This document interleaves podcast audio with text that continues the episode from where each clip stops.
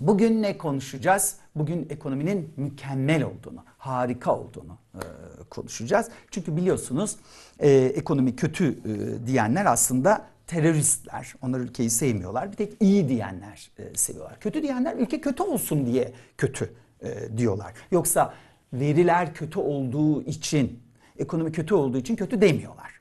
Veriler iyi, ülke çok iyi çiçek açıyor, işsizlik yok, hepiniz para içinde yüzüyorsunuz, zamlar yok, enflasyon düşüyor, güller ve gülistanlıklar durumu yani. Böyle o yüzden bu hain teröristler arasına katılmamak için ekonomi iyi e, yayını yapacağız. Ekonomi mükemmel ötesi, ekonomi harikulade e, diye biliyorsunuz e, Sayın Bakan müjdeyi verdi. Ekonomi e, kötü e, diyenlere e, soruşturmalar açılmaya başlanmış. Allah bana daha kimse e, gelmedi ama baştan tedbirimizi alalım. Ekonominin ne kadar iyi olduğunu, ne kadar mükemmel olduğunu anlatalım diye bir yayın planladım. Ne açıklandı en son? Açıklanan en son veri işsizlik. Ağustos ayı işsizlik verisi çiçekler açmış e, Ağustos ayı işsizlik verisinde. Nasıl olmuş onu hep beraber izleyelim. İşte e, sordum ekonomi kötü demeden nasıl anlatabilirim e, sizce diye. Çeşitli önerileriniz oldu. Mesela bir arkadaşım, arkadaşımız demiş ki tam demokratik olmayan bir ülkede ekonomi çok kötü hale gelmiş. Bilmiyorum. Bu da bir yöntem e, tabii ki. Başka öneriler var, e, değişik öneriler var. Siz de yazabilirsiniz burada e, söyleyeceğim. Mesela biraz önce e, gene bir e, arkadaşımız e, sosyal medya üzerinden, e, sosyal medya hesaplarından e, bana e, yazmış. Bey siz ne deseniz biz anlarız e, onu e, demiş. E, birisi e, hani işte siz anladınız onu e, dememi önermiş. Ee, birisi de demiş ki ekonomi gayet iyi ama 54 bin kişi buna rağmen işsiz kaldı e, deyin demiş. O nasıl oluyorsa, e, niye oluyorsa artık. E, işte terörist olmamanın yollarını e, aramaya çalışıyoruz. Ama biliyorsunuz son yayında ben size bir şey söylemiştim. Dostlarım ekonomiyi iyi yapmak hükümetin görevi. Gerçekleri söylemek bizim görevimiz. Ekonominin iyi olmasından hepimizin çıkarı var. Hepimizin çıkarı var. Hatta başka ülkelerin ekonomisinin iyi olmasından bile bizlerin çıkarı var. Türkiye'nin ekonomisinin iyi olmasından başka ülkelerin de çıkarı var. Bize mal satıyorlar, biz onlara mal satıyoruz, alıyoruz. Ayrıca başka insanlar kötü olsunlar da istemeyiz yani. Herkes iyi olsun e, isteriz. Dolayısıyla onda bile çıkarımız var. Ama bunu sağlamak görevi olan kişilerin gerçekleri söylüyorlar diye birilerini terörist ilan etmesi herhalde çok demokrasiden ya da ileri demokrasiden oluyor. Eko, e, demokrasimiz o kadar ilerledi ki ekonomimizin gerçek durumunu söylemek memlekette cesaret istiyor. Hani Demokrasi o kadar ilerledi. O kadar ilerledi ki artık demokrasiyi böyle göremiyoruz. Böyle bakıyoruz bakıyoruz ama göremiyoruz. Ee, demokrasi çok ileri gitti çünkü fazla ileri gidince göremiyoruz. Ufkum, olay ufkumuzun ötesine geçti. Kara deliğin öbür tarafına girdi. Belki de içine girmiştir. İçine girmemiştir. Ee, bu ülkeye demokrasi gelecek. Kara deliğe giren bir şey e, çok çok çok nadir durumlar e, hariç dışarı e, çıkamaz. O jet akımı denen şey hariç. Ama bizim demokrasimiz çıkacak bu ülkede bu gençler için iyi bir ekonomide inşa edilecek. Bu halk için iyi bir gelecekte inşa edilecek. Hep beraber edeceğiz. Bu hükümet ederse onu alkışlayacağız. Edemezse de kusura bakmayın eden gelecek. O da yapamazsa başkası gelecek. Kim yaparsa bizim görevimiz gerçekleri söylenir. Şimdi bakalım. Ee, 54 bin kişi nasıl işsiz kalmış? Datalar ne diyor? Ekonominin nasıl çiçek açtığını böyle boncuk boncuk böyle e, şahane her tarafa ne tarafa baksanız güzellikler e, gördüğünüzü e, biraz görelim. İşsizlik tarafından e, görelim. Göndersinler arkadaşlarımız ilk grafiğimizi. Arkadaşlar Ağustos ayında 2018'in Ağustos ayında 11,1 olan işsizlik ekonomimiz çok iyiye gittiği için 2009 Ağustos ayında %14'e e, çıkmış. Yani ne demek? Bu ekonomimiz çok iyiye gidiyor. İnsanlarımız refah seviyesinden Ay artık çalışmayayım o yeterince param var çok huzurluyum çok mutluyum. Böyle bir kenarda rahat rahat durayım bu kazandığım bugüne kadar güzel paraları yiyeyim e, demişler ve e, artık çalışmaktan vazgeçmişler. Bu tablo onu gösteriyor ekonomi iyi olduğuna göre. Şimdi peki çalışan sayısına bakalım. Çünkü Türkiye'de aslında yeni iş alanları yaratsanız bile işsizliği aynı seviyede tutmak zor. Neden zor? E insanlara 3 çocuk doğurun diyorsunuz. Bu çocuklar iş hayatına atılacaklar. Her sene 500 bin civarında insan hayata atılıyor bu ülkede. Genç nüfus var. Bu ülkenin nüfusu artıyor. E onlara iş yaratmanız lazım. Onun için diyoruz işte 5'in üzerinde büyüme lazım bize. Öyle yüzde iki, yüzde üç büyümeler bize yetmiyor. İşsizliği aynı seviyede tutmak için bile yüzde beş civarında bir büyüme lazım. Üstelik gerçek büyüme lazım. Yani paranın birilerine gittiği bir büyüme lazım değil bize.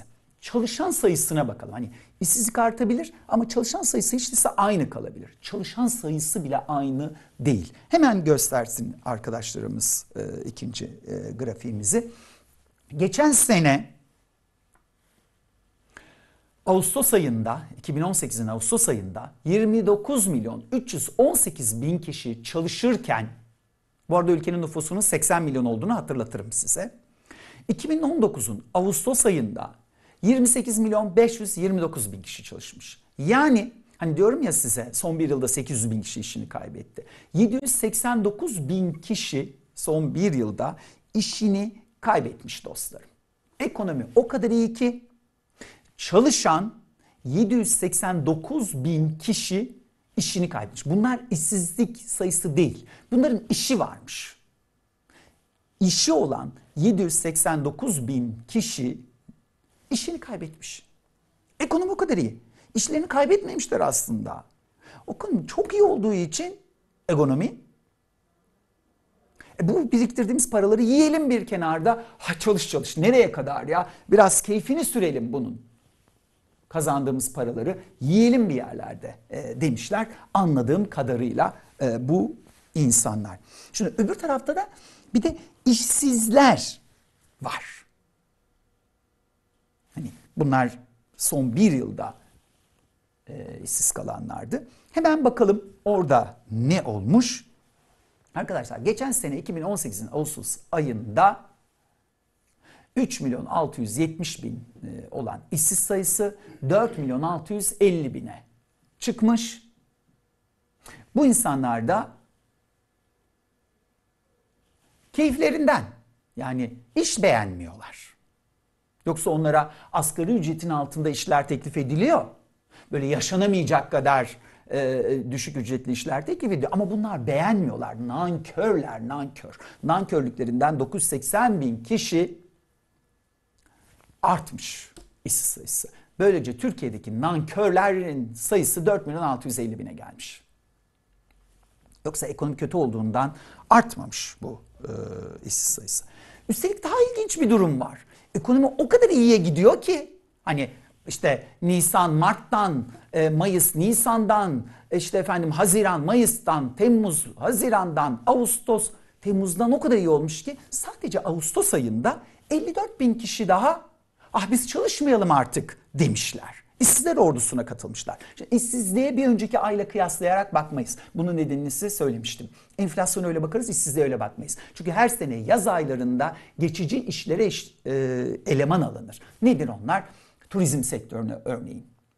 Örneğin inşaat sektörüne alınır. Tarım kesiminde daha fazla insan çalışır. Yaz işleri açılır. O yüzden size her yaz başında işsizlik düşüyor diye sevinirsiniz bir önceki aya bakarsanız. Her sonbahardan itibaren de vah vah işsizlik e, artıyor dersiniz. Bunun önüne geçmek için ne yaparız? Ağustos'u Ağustos'la, Temmuz'u Temmuz'la, Eylül'ü Eylül'le kıyaslarız. Ama Ağustos ayında yani turizmin en yüksek olduğu, yazın hasadın güçlü olduğu, inşaatın normalde iyi olması gereken bir ayda Aa, insanlar o kadar mutlular ki, o kadar çok paraları var ki. Ah yeter artık ya bu kadar çalışmak demişler.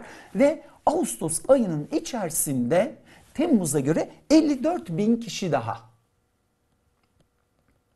işsizler ordusuna katılmış, sefa sürenlerin ordusuna katılmış. Çok güzel aman artık ne kadar güzel biz de e, diğerleri gibi olalım. Biz de bu e, işsizliğin keyfini sürelim demişler. Çünkü çok yüksek maaş aldıkları için çalışmadan bir kenarda artık bu parayı yiyenler ordusuna katılmış. 54 bin kişi daha kendilerini tebrik ediyoruz. Bu mutluluklarının devam olsun, e, devamı gelsin e, diyoruz e, kendilerine.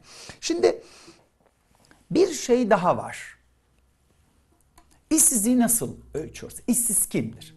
Bir kişi ben işsizim demiyorsa ona işsiz demiyorsunuz zaten. Değil mi? Peki nasıl ölçüyoruz işsizliği? Gidiyoruz soruyoruz. Diyoruz ki çalışıyor musunuz? Para kazanıyor musunuz? Bir kere bile paralı bir iş yapsanız yani bir günlük bile olsa siz işsiz değilsiniz. Bir geliriniz olmuş o ay. Yani gittiniz bir ev boyadınız. Çalıştınız. İşiniz vardı sizin. Bir geliriniz oldu çünkü. İki, iş aradınız mı diye soruyoruz. Son dört haftada iş aradınız mı? Siz diyelim iş aradınız. Aradınız, aradınız. Hep anlatıyorum bunu. İş aradınız, aradınız. Şirketlere başvurdunuz, iş kura gittiniz, kayıt yaptırdınız. Amcanıza, dayınıza, teyzenizin, e, halanızın oğluna, amcanızın kızına sordunuz, haber verdiniz etrafa, eski arkadaşlarınızla mezun olduğunuz e, okulundaki hocalarınıza, şununuza bununuza haber verdiniz. Ve artık bekliyorsunuz. Sizi işsiz saymıyoruz. Ama TÜİK şunu soruyor. Diyor ki iş olsa çalışır mısın? Bunlar da diyorlar ki evet hemen çalışırım ben. İş olsa hemen çalışırım. Onları işsiz saymıyoruz ama TÜİK siteye koyuyor. Kaç kişiler acaba bunlar? Hemen göstersin arkadaşlar. 2 milyon 248 bin kişi. Memlekette 2 milyon 248 bin kişi iş olsa ben hemen çalışırım hemen çalışmaya razıyım. Ama işsiz değilim. Bilmiyorum anlatabildik mi? Ekonomi çok iyi olduğu için bunlar da iş olsa hemen çalışacaklar ama çalışmıyorlar. İşsiz değiller. Çok güzel. Harikulade bir şey. Peki bunları kattığımız zaman buna biz geniş anlamda işsizlik diyoruz ekonomide. Yani gerçek işsizlik. O zaman sayı ne oluyor? Hemen bir de e, ona bakalım. Gerçek işsiz sayısı o zaman %20'ye çıkıyor.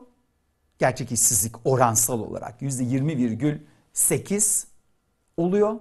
%14 olan işsizlik %20,8'e fırlıyor. Ve sayı ne oluyor? O da bir sonraki grafiğimiz. Gerçek işsiz sayısı da 6 milyon 898 bin kişi oluyor. Hani 4 milyon 650 bin kişiydi ya. 6 milyon 898 bin kişi oluyor. Ama bunlar ee, keyifsizleri. Hani e, bir zamanlar şey lafı vardı ya hani e, zenginlik kuyruklarına giriyorlardı insanlar ucuz soğan ve patates almak için. Türkiye gibi bir ülkede ucuz soğan ve patates almak için insanlar refah kuyruklarına e, giriyorlardı. İşte bu da öyle refah hissizliği bu. Yani mutlu olduklarından e, bu insanlar e, böyle şeyler e, yapıyorlar. Üstelik işin bir ilginç yanı daha var. Kamu eleman alıyor. Şu anda kamu biliyorsunuz deli gibi banka kredilerini artırıyor, düşük faizli e, şeyler, e, krediler kullandırtıyor. Kamu ayrıca hepinizin bildiği özel sektör bankalarına telefon ederek faizleri düşürmeleri için talimatlar veriyor. Baskılar yapıyor. İnsanlar korkulardan bunları ötelerde verilerde anlatmıyorlar. Ben de isimlerini veremeyeceğim. Ama bize anlatıyorlar hiç merak etmeyin. Ee, kaç kişi alınmış kamuya? 317 bin kişi. Kamu 317 bin yeni eleman e, aldı. Düşünün bu 317 bin eleman alınmasa aslında işsiz sayısı ne olacaktı? 7 milyon 200 bin olacaktı geniş anlamda işsizlik. İşte TÜİK'in işsiz dediğilerinin e, sayısı da ne olacaktı? 850 bin. Yani 4 milyon 850 e, binin e, pardon 950 binin üstüne çıkacaktı. 4 milyon 950 bin olacaktı. E, kamu 317 bin yeni eleman aldığı için biraz daha düşük çıktı. Şimdi çok önemli e, bir yanı var bu işsizlik e, meselesinin. Çok önemli bir e, yanı var. Nedir o? O da şu. İşsizlik yüzde 14. Ama Türkiye'de bir de yoksulluğu paylaşanlar var. Yani köye gidiyorsunuz, babanızın tarlası var, bahçesi var, bağı var.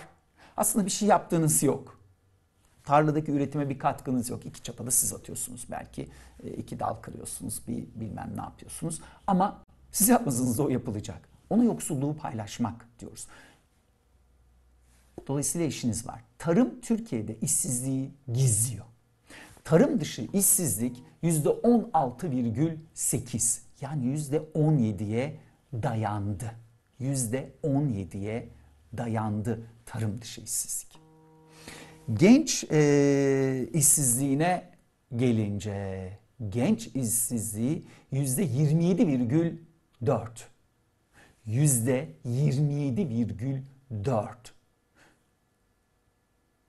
Her dört gençten birinden her üç gençten birine doğru yol alıyor genç işsizliği.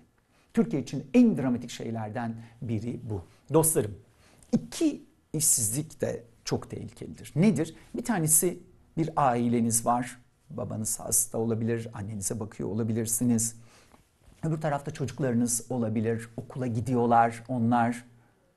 Defter alınacak, kalem alınacak, cep harçlığı verilecek. Komşunun çocuğu parkasını inlemiş, çocuk parka isteyecek. Bir ebeveyn olarak, bir anne olarak, bir baba olarak, bir evlat olarak belki yaşlı büyüklerinize bakıyorsunuz. İşsiz kalmak çok dramatik bir şey. Çünkü işsizlik bir sayı. 4 milyon e, efendim e, 650 bin kişi işsiz. Geniş anlamda işsizlik e, işte efendim 6 milyon 898 bin kişiye e, çıktı. Bunları söylemek ne var bunlarda? Bunlar önemli bir şey değil. Bunları söylüyorsun sayı. Ama insan olarak işsiz kalmak işte o başka bir şey. O dram. Gerçekten dram. Ve en tehlikeli olduğu yerlerden biri işsizliğin genç işsizliği. Hayatınızın başındasınız da.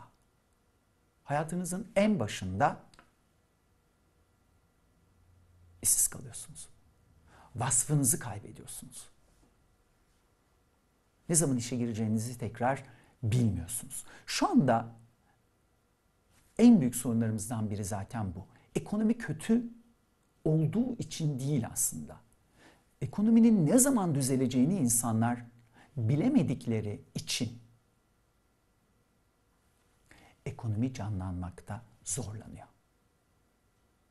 Bakın bir daha söylüyorum. İnsanlar harcamıyorlar çünkü risk almıyorlar çünkü ekonominin düzeldiğine, iyiye gittiğine inanmıyorlar.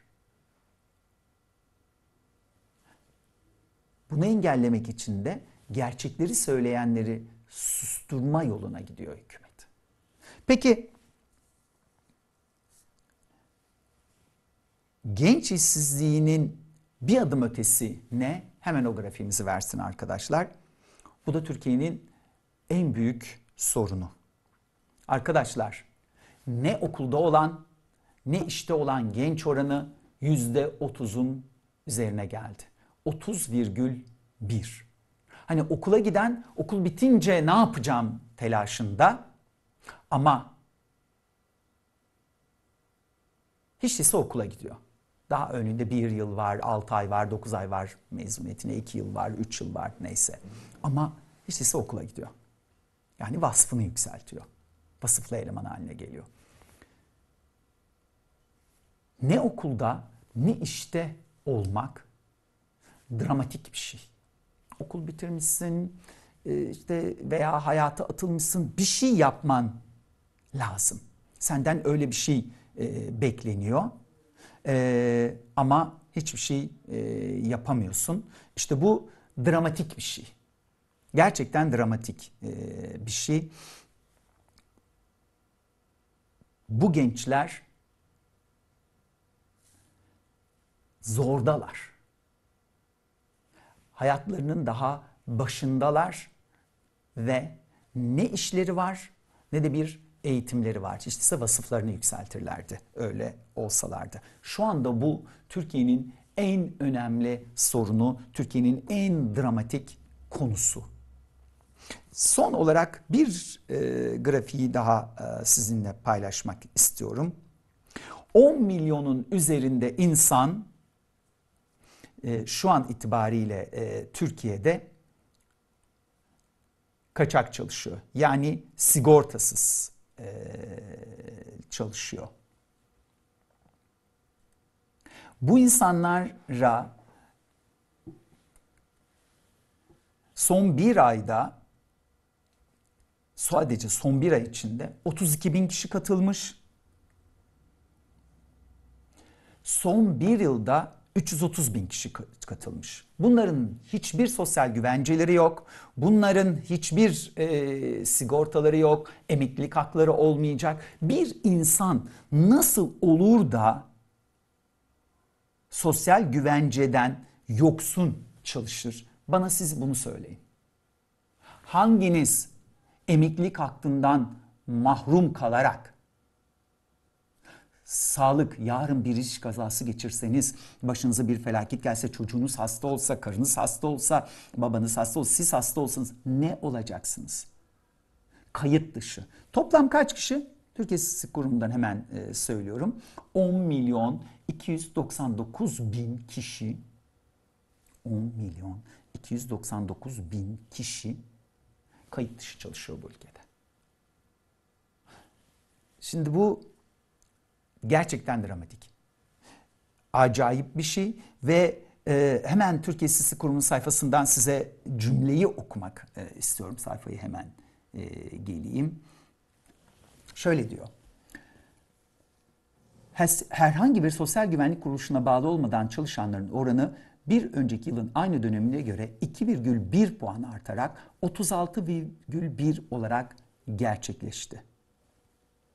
Yani yani Türkiye'de 3 kişiden birinden fazlası emeklilik hakkı, sağlık hakkı, kaydı, kuyudu bilmem nesi olmadan çalışıyor. 10 milyondan fazla kişi. Zaten bütün çalışan sayısı 28 milyon 529 bin 28 milyon 529 bin. Bunların da 10 milyon 299 bini herhangi bir sosyal güvencesi olmadan kayıt dışı yani kaçak çalışıyor. Ve arkadaşlarım bir daha versinler. Son bir ayda 32 bin kişi, son bir yılda 330 bin kişi kayıt dışı çalışmaya razı gelmiş. Kim böyle bir şey yapar ya? Emekli yaşa takılanlar işte arttırıyorlar. Cumhurbaşkanı seçim kaybetmeye bile bana neden olsa izin vermeyeceğim e, emekli yaşa takılanlar diye bir meselem yok benim. Otursunlar beklesinler yaşlarını e, dedi. Peki acaba bunun için ne diyorsunuz Sayın Cumhurbaşkanımız? Evet bu ülkenin Cumhurbaşkanı olduğunuza göre insanlar refahtan ve mutluluktan değil herhalde kayıt dışı çalışmaya razı geliyorlar. Neden acaba kayıt dışı çalışmaya razı geliyorlar? Son bir yılda kayıt dışı çalışan sayısı niye bu kadar artmış? Bir çaresizlik var burada iş olsun da ne olursa olsun durumuna düşmüşler. Yoksa bir insan hani e, öyle emekli yaşa takılanların durumu bile ortadayken sigortasız çalışır mı ya? Bir iş kazası geçirsek ki her gün 4 ila 5 kişi en az 4 ortalamada 5 kişi iş kazalarında ölüyor. Bakın hani sakat kalanlar, organlarını kaybedenler, iş görmesi hale gelenleri saymıyorum. Ölenleri söylüyorum. İş Sağlığı ve e, Güvenliği Meclisi'nin sayfasına güvenli çalışma orga gidin. Göreceksiniz orada. Her ay raporu yayınlıyorlar. Günde 4 ila 5 kişi iş kazalarında ölüyor. Şimdi bunu bile bile sigortasız çalışmaya 10 milyonun üstünde insan nasıl razı gelmiş? Sadece son bir yılda 330 bin kişi ya iş olsun da sigortasız olsun deme noktasına nasıl gelmiş? Sadece bir ayda işsiz sayısı 54 bin artarken 32 bin kişi de ya sigortasız da olsa gelirim olsun demeye nasıl gelmiş? Bir insan nasıl sigortası çalışmaya razı gelir? Neden gelir acaba? Refahtan herhalde. Ekonomi çok iyi olduğu için o kadar iyi ki insanlar ha bize bir şey olmaz o kadar güzel paralar kazanacağız ki. Ne sigortası ya? Veririz parayı özel hastaneye gideriz. Emekliliğe hiç ihtiyacımız yok. Biriktiririz biz orayı. Çok paramız var. Allah Allah. Ödüyorum ödüyorum kiraları. Ah, Ödüyorum ödüyorum faturaları. Hala bir sürü para. Say say say say say bitmiyor. Hani reklam vardı ya saç saç saç saç saç. Saçıyorum saçıyorum saçıyorum saçıyorum. Bitmiyor paralar. Onun için sigortaya, şey çalışmaya, kayıt içi çalışmaya gerek yok demiş. Sadece bir ayda 32 bin kişi. Bir yılda da 330 bin kişi refahtan, mutluluktan sigortası çalışırız biz demişler. Sürekli yorumlar yazılıyor. İşte insanlar iş e, beğenmiyorlar, iş var beğenmiyorlar. Kardeşim, üniversite mezunu insanlara asgari ücretin altında ücret önerildiğini duydu bu kulaklar. Bakın bir daha söylüyorum. Asgari ücretin altında ücret önerildiğini ben duydum. E şimdi yani ondan sonra da iş beğenmiyorlar diye oraya yazıyorsunuz. O yüzden e, lütfen bu yalanları, bu saçmalıkları e, bir kenara bırakalım. Gerçeği söyleyelim. Ekonomi o kadar iyi ki son e, bir ayda yani Ağustos ayında 54 bin kişi işsiz kalmış.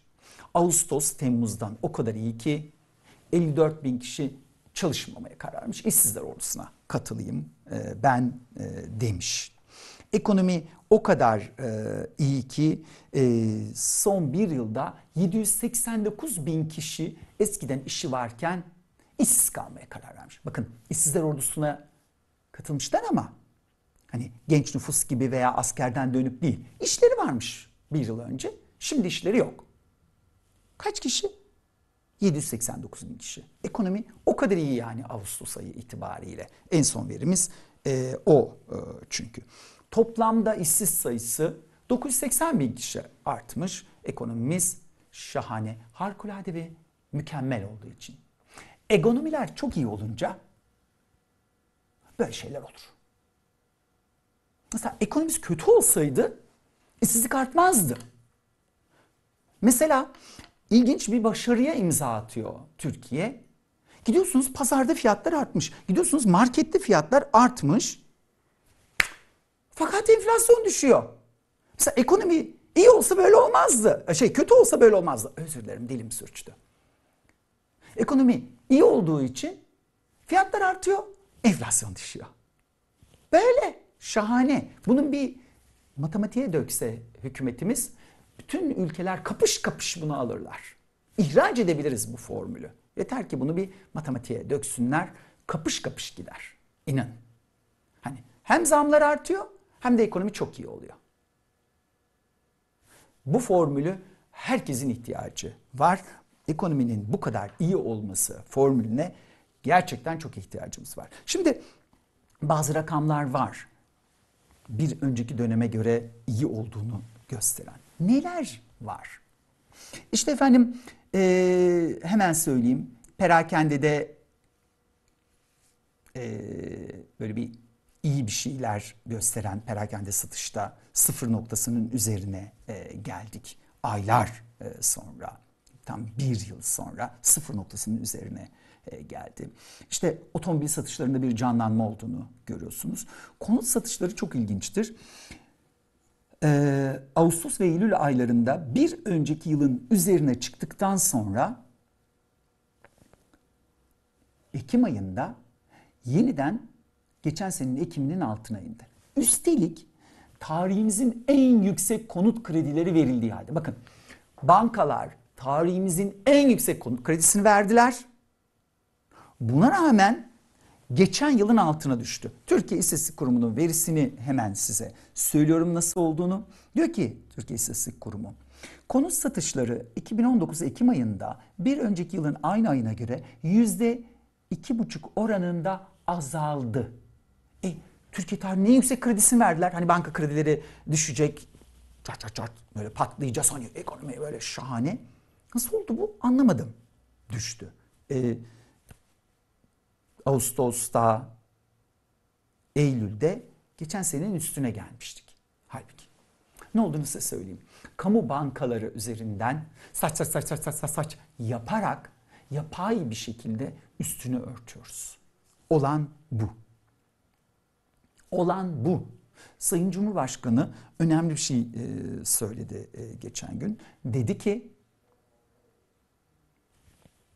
biz dedi e, Eylül ayından itibaren işsizliğinde düşüşe geçtiğini göreceğiz. Şimdi eğer yaz kızım işsizlik düşüyor hesapla diye TÜİK'e talimat verildiyse düşecek. Hemen anlayacağız hep beraber. Ama öyle bir talimat verilmediyse TÜİK'e ne olacağını hepimiz biliyoruz. Hepimiz biliyoruz. Bunun içinde yaşıyoruz.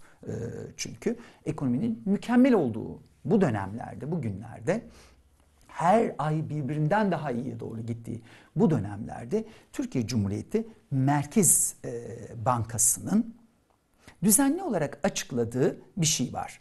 Adına temel ekonomik gelişmeler diyor Merkez Bankası. Siz de gidebilir ve Türkiye Cumhuriyeti Merkez Bankası'nın sayfasından bunu bulabilirsiniz. Mesela şimdi ben açtım 18 Kasım 2019 bu rapor tam 100 sayfa. 100 sayfa boyunca Merkez Bankamız e, bize şeyi e, söylüyor. Hani e, ekonominin durumuna ilişkin çok az dünya verisi, bolca da e, şey verisi var. E, Türkiye verisi. Her tür e, veri olmak üzere bunları söylüyor. Şimdi ben buradan size bir veriyi e, söyleyeceğim. Kapasite kullanım oranı olduğu yerde e, işte sayıyor e, falan falan falan bunları hiç girmeyeceğim. TGA oranları girdiğinizde sayfa 67. TGA oranları şöyle yukarı doğru gidiyor. Tahsili gecikmiş alacaklar diyeceksiniz. TGA da ne? Yahu. Tahsili gecikmiş alacaklar tarihimizin en yüksek seviyelerine doğru yükseliyor. Girin Merkez Bankası'nın sayfasına 67. sayfa tahsili gecikmiş alacaklar. Bireysel tahsili gecikmiş alacaklar. Onlar olduğu yerde duruyorlar. Ticari kredilerin tahsili gecikmiş alacakları füze gibi yukarı gidiyor. Tahsil gecikmiş alacak ne demek? Şirketler borçlarını ödeyemiyorlar demek. Bankadan kredi almışlar. Bu kredilerin vadesi gelmiş, ödeyemiyorlar. Refahtan. Ekonomi çok iyi olduğu için. Şirketler satıyorlar satıyorlar malları, paraları kazanıyorlar kazanıyorlar. Bankaları kredilerini ödemiyorlar. Bankalar da mutlu. Oh ne güzel. Şirketler para kazanıyorlar. Bize borçlarını ödeyemiyorlar. Yeni krediler verelim diyorlar. Neden? Çünkü hükümet diyor ki yeni krediler kullandırın. Faizleri düşürün, yeni krediler verin insanlara. Şirketlere. Ekonomi canlansın. Ama öbür taraftan batık krediler yani tahsil gecikmiş alacaklar füze gibi yukarı doğru gitmiş. Ekonomi çok iyi olduğu için bankalara borçlarını ödemekte zorlanıyor şirketlerimiz. Diyelim ve böylece terörist olmaktan, ekonomi kötü diyerek terörist olmaktan yırtarak ben yayını burada e, kapatayım. E, sizlere çok e, teşekkür ediyorum. E, çok sağ olun beni izlediğiniz için. Bugünlük yayını burada keselim. Çünkü yayını çok uzatıyorum. Bu sefer de uzun oluyor. Ondan sonra yayınları kesiyoruz, kesiyoruz, yayınlıyoruz. Diyorsunuz ki ya bu yayın geçen yayındandı falan e, diye. Hatta e, geçen e, biliyorsunuz pazartesi günü dört ayrı konuyu ele aldık. Bunlardan biri e, Voyager'dı.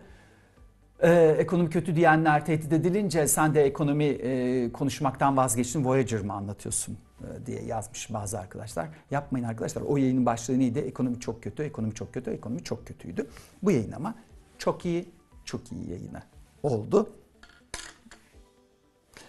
Ee, çok teşekkür ediyorum size bizimle birlikte olduğunuz için. Bir dahaki yayında görüşelim.